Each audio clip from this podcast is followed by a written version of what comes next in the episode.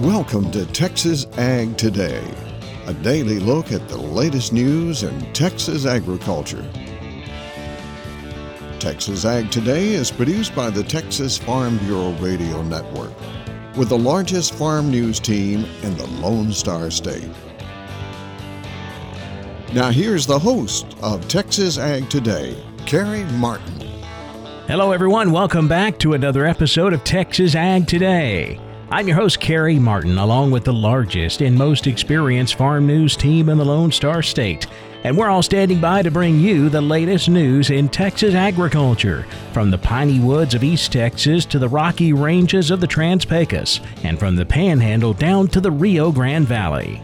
With the water challenges of the Texas High Plains escalating, our farmers are being called upon to do a lot of strategizing. I'm James Hunt, and I'll have that story coming up on Texas Ag Today historically low interest rates helping buyers of rural land. I'm Tom Nicoletti, and I'll have that story on Texas Ag today.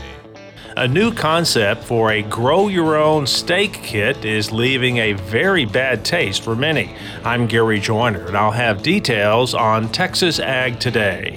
We'll have those stories plus news from Washington, Texas wildlife news, and a complete look at the markets all coming up.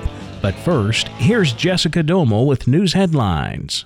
One of China's top pig producers, Muyuan Foods, is trying to raise more hogs on a single site than any company in the world. Reuters says it is a risky investment as African swine fever still lingers in the country. The company began building the farm back in March and started operations at the first of 21 new buildings in September. The company's new mega farm will eventually house close to 84,000 sows and their offspring, by far the largest in the world.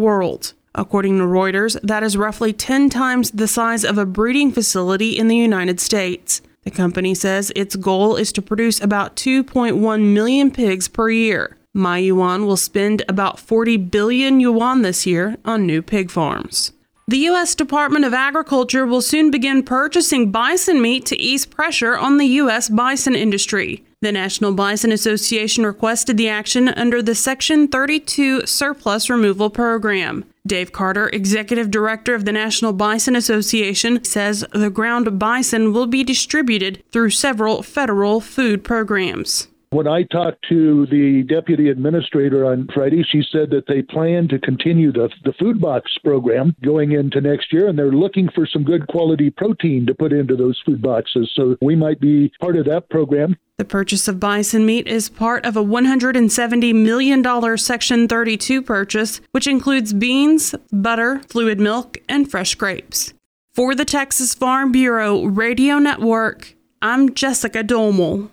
As the decline of the Ogallala Aquifer continues, strategic thinking is becoming increasingly essential for those Texas High Plains farmers who are facing irrigation challenges. James Hunt reports from Amarillo. Texas A&M AgriLife irrigation specialist Dana Porter says one area for strategic thinking by farmers is irrigation scheduling, making use of information such as how much subsurface moisture they have and how well their soil can hold that moisture. And really the opportunity comes in early in the season or during the season after a rainfall when we're trying to decide if we can delay an irrigation application and at the end of the season if we can go ahead and terminate irrigation. You know, when's a good time to do that without undue yield loss. Dr. Porter says farmers can also enhance moisture retention by leaving residue in their fields and with tillage approaches like furrow diking. Another consideration, planting drought tolerant varieties. You know, crop that is drought tolerant may or may not have greater yield potential, but it can survive drought conditions. So that can become very useful when our limited availability supplemental irrigation can't keep up with crop demand. In Amarillo, James Hunt for the Texas Farm Bureau Radio Network. Desperately needed COVID 19 relief may finally be in sight in the waning days of the outgoing Congress, although there are questions about how any new farm aid might be tailored. Outgoing House Agriculture Committee Chairman Collin Peterson. I just hope that whatever they end up doing in agriculture, they don't just give money away that they focus it on what is actually needed and required and not just give out direct payments to people whether they need it or not. Peterson says he's leery of just giving the Agriculture Secretary a free hand to decide how to distribute the new aid. Low interest rates are boosting sales of rural Texas land. Tom Nicoletti has more.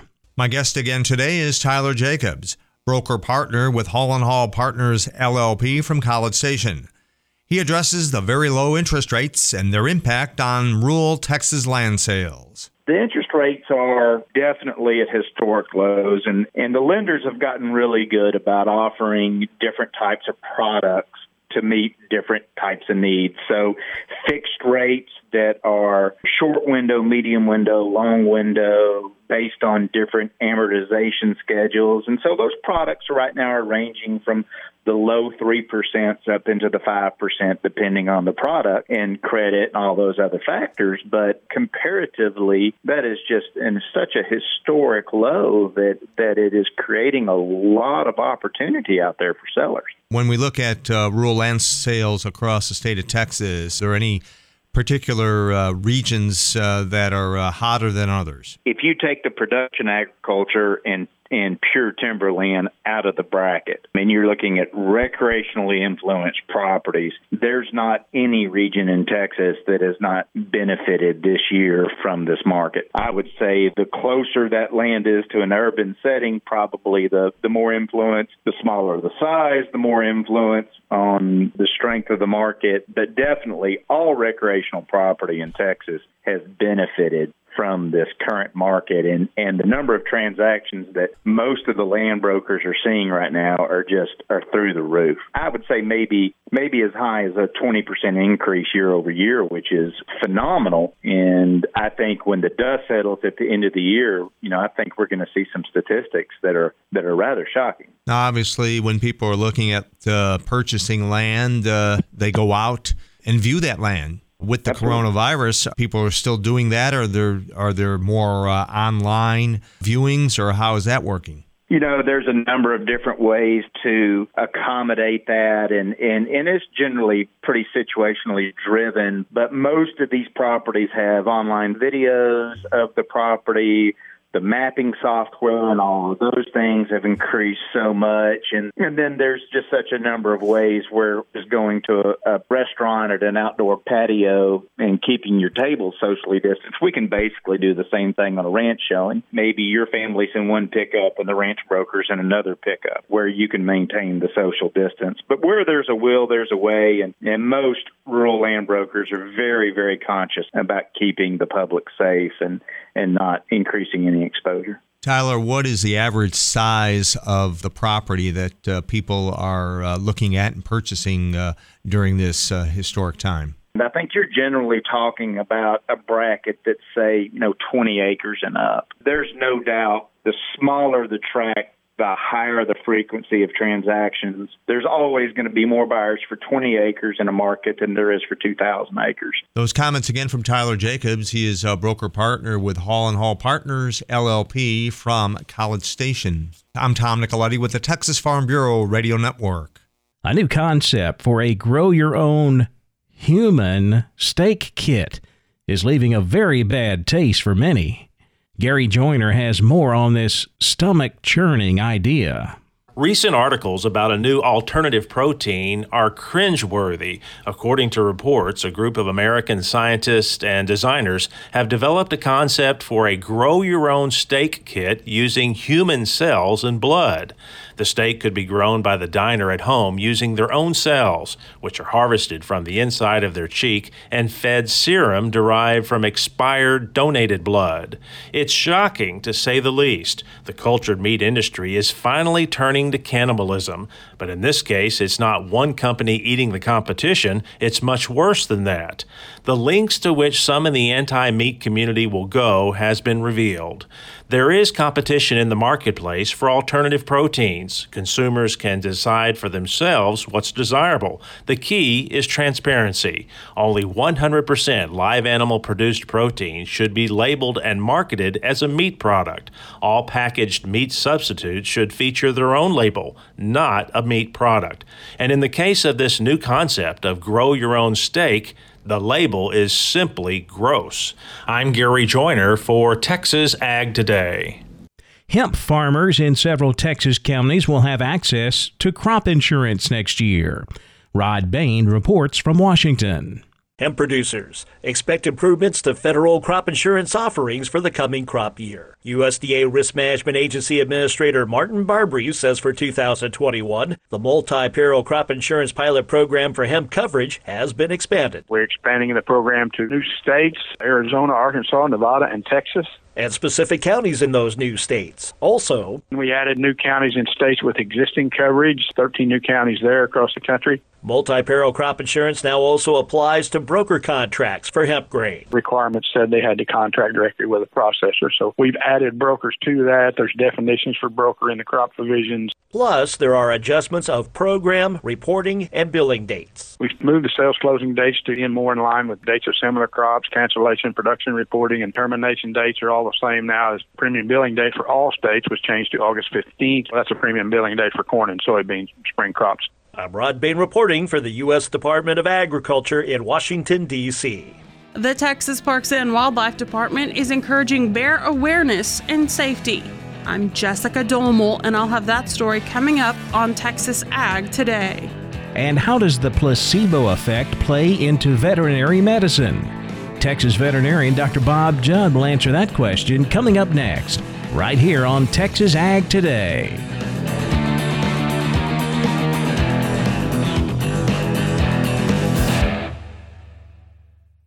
Parenting is full of surprises. You never know what to expect. So after our son was born, I called my Texas Farm Bureau insurance agent to set up a life insurance policy in case something happened to me. Sawyer is now two. And we'll soon have a sister. There's no one else I would trust with protecting my family. Visit Texas Farm Bureau Insurance today at tfbinsurance.com for an agent you can trust with life's most important decisions. Coverage and discounts are subject to qualifications and policy terms and may vary by situation. We're keeping you informed on everything happening in Texas agriculture on Texas Ag Today. Well, we've all heard of the placebo effect in human medicine, but does it apply in veterinary medicine? Dr. Bob Judd takes a look. It is human nature that if you treat an animal for a disease and the animal improves in a short period of time, it is likely that the medication was the reason. However, this is not always the case, as Dr. Brennen McKenzie from California indicates in his book Placebo for Pets that science is more complicated than that. For one thing, we may be using multiple treatments at one time. Also, some diseases have a natural history of waxing and waning, and some resolve on their own. Also, the diagnosis may be incorrect, and it is difficult to discount the fact of treatment and cure, but even having the same response to treatment over several years does not indicate the treatment was the cause of a decrease in disease. I will give you an example. For years, we believed that urinary tract infections in male cats were the cause of straining to urinate and blood in the urine. We would treat them with antibiotics and they would improve in 7 to 10 days. So the antibiotic was the reason, right? Actually, it was not the reason for the improvement. As we now know that urinary bladder infections in male cats are rare and the cause is usually related to a stress condition called idiopathic feline cystitis that is likely related to stress. And these cats usually improve without antibiotics. So, even though we thought for years the problem was infection and the antibiotic was the cure, that was incorrect. There are a lot of unconventional treatments and medications recommended on the internet without any scientific studies to back them up. So, be careful using medications without scientific studies. I'm Dr. Bob Judd, and this is the Texas Farm Bureau Radio Network. The Texas Parks and Wildlife Department is encouraging bear awareness and safety.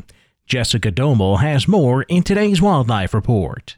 The Texas Parks and Wildlife Department is urging Texans to exercise bear safety as the likelihood of spotting a bear in populated areas increases. The department reports that occasional bear sightings continue to crop up in the west and southwestern portions of the state. In most cases, bears are not a danger to people, according to TPWD mammalogist Jonah Evans. In the last 120 years, there have been fewer than 20 fatal attacks by bears. In comparison, there are about 20 fatal attacks yearly by domestic dogs. Evans says Texans can find a way to peacefully live in areas with bear populations. For example, there are bear proof dumpsters that reduce or prevent bear encounters. Texans in areas where bears have been spotted are encouraged to secure their garbage, pet food, wildlife feeders, and any food items outdoors that may entice a bear. Black bears are native to Texas and they are protected. To scare bears out of residential areas, TPWD employs standard bear hazing practices like making loud noises. Sometimes TPWD staff must utilize non lethal flash rounds, paintballs, or rubber buckshot to encourage the bear to leave a populated area. And when those practices don't work, TPWD staff must physically remove the bear. Evans says those hazing protocols provide the best chance for the bear to live in the wild and relocate naturally. Trapping and having to relocate the animal is invasive and it puts a lot of stress on the bear, which can sometimes lead to its death. If you see a bear, TPWD suggests that you stay away from it and do not attempt to feed it. If you're in an urban or developed area and it appears aggressive towards humans or causes property damage, notify your local police or sheriff's department and ask them to contact the local game warden or Texas Parks and Wildlife Department biologist. For the Texas Farm Bureau Radio Network, I'm Jessica Domel.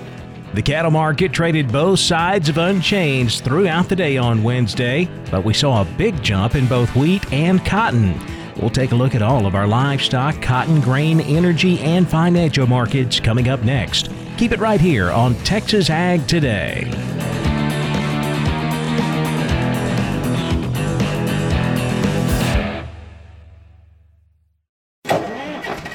Truck drivers, if you're stuck on a railroad crossing, don't just sit there. It takes a freight train more than a mile to stop, even in an emergency. So by the time you hear this, it could be too late to save your truck and maybe your license or your life. Instead, immediately get out of your truck, away from the tracks, and call the number on the emergency sign at the crossing. That gives the railroad a chance to stop trains before they get to you. Always call the emergency number. It could save your truck, your license, and your life. Go to oli.org for info.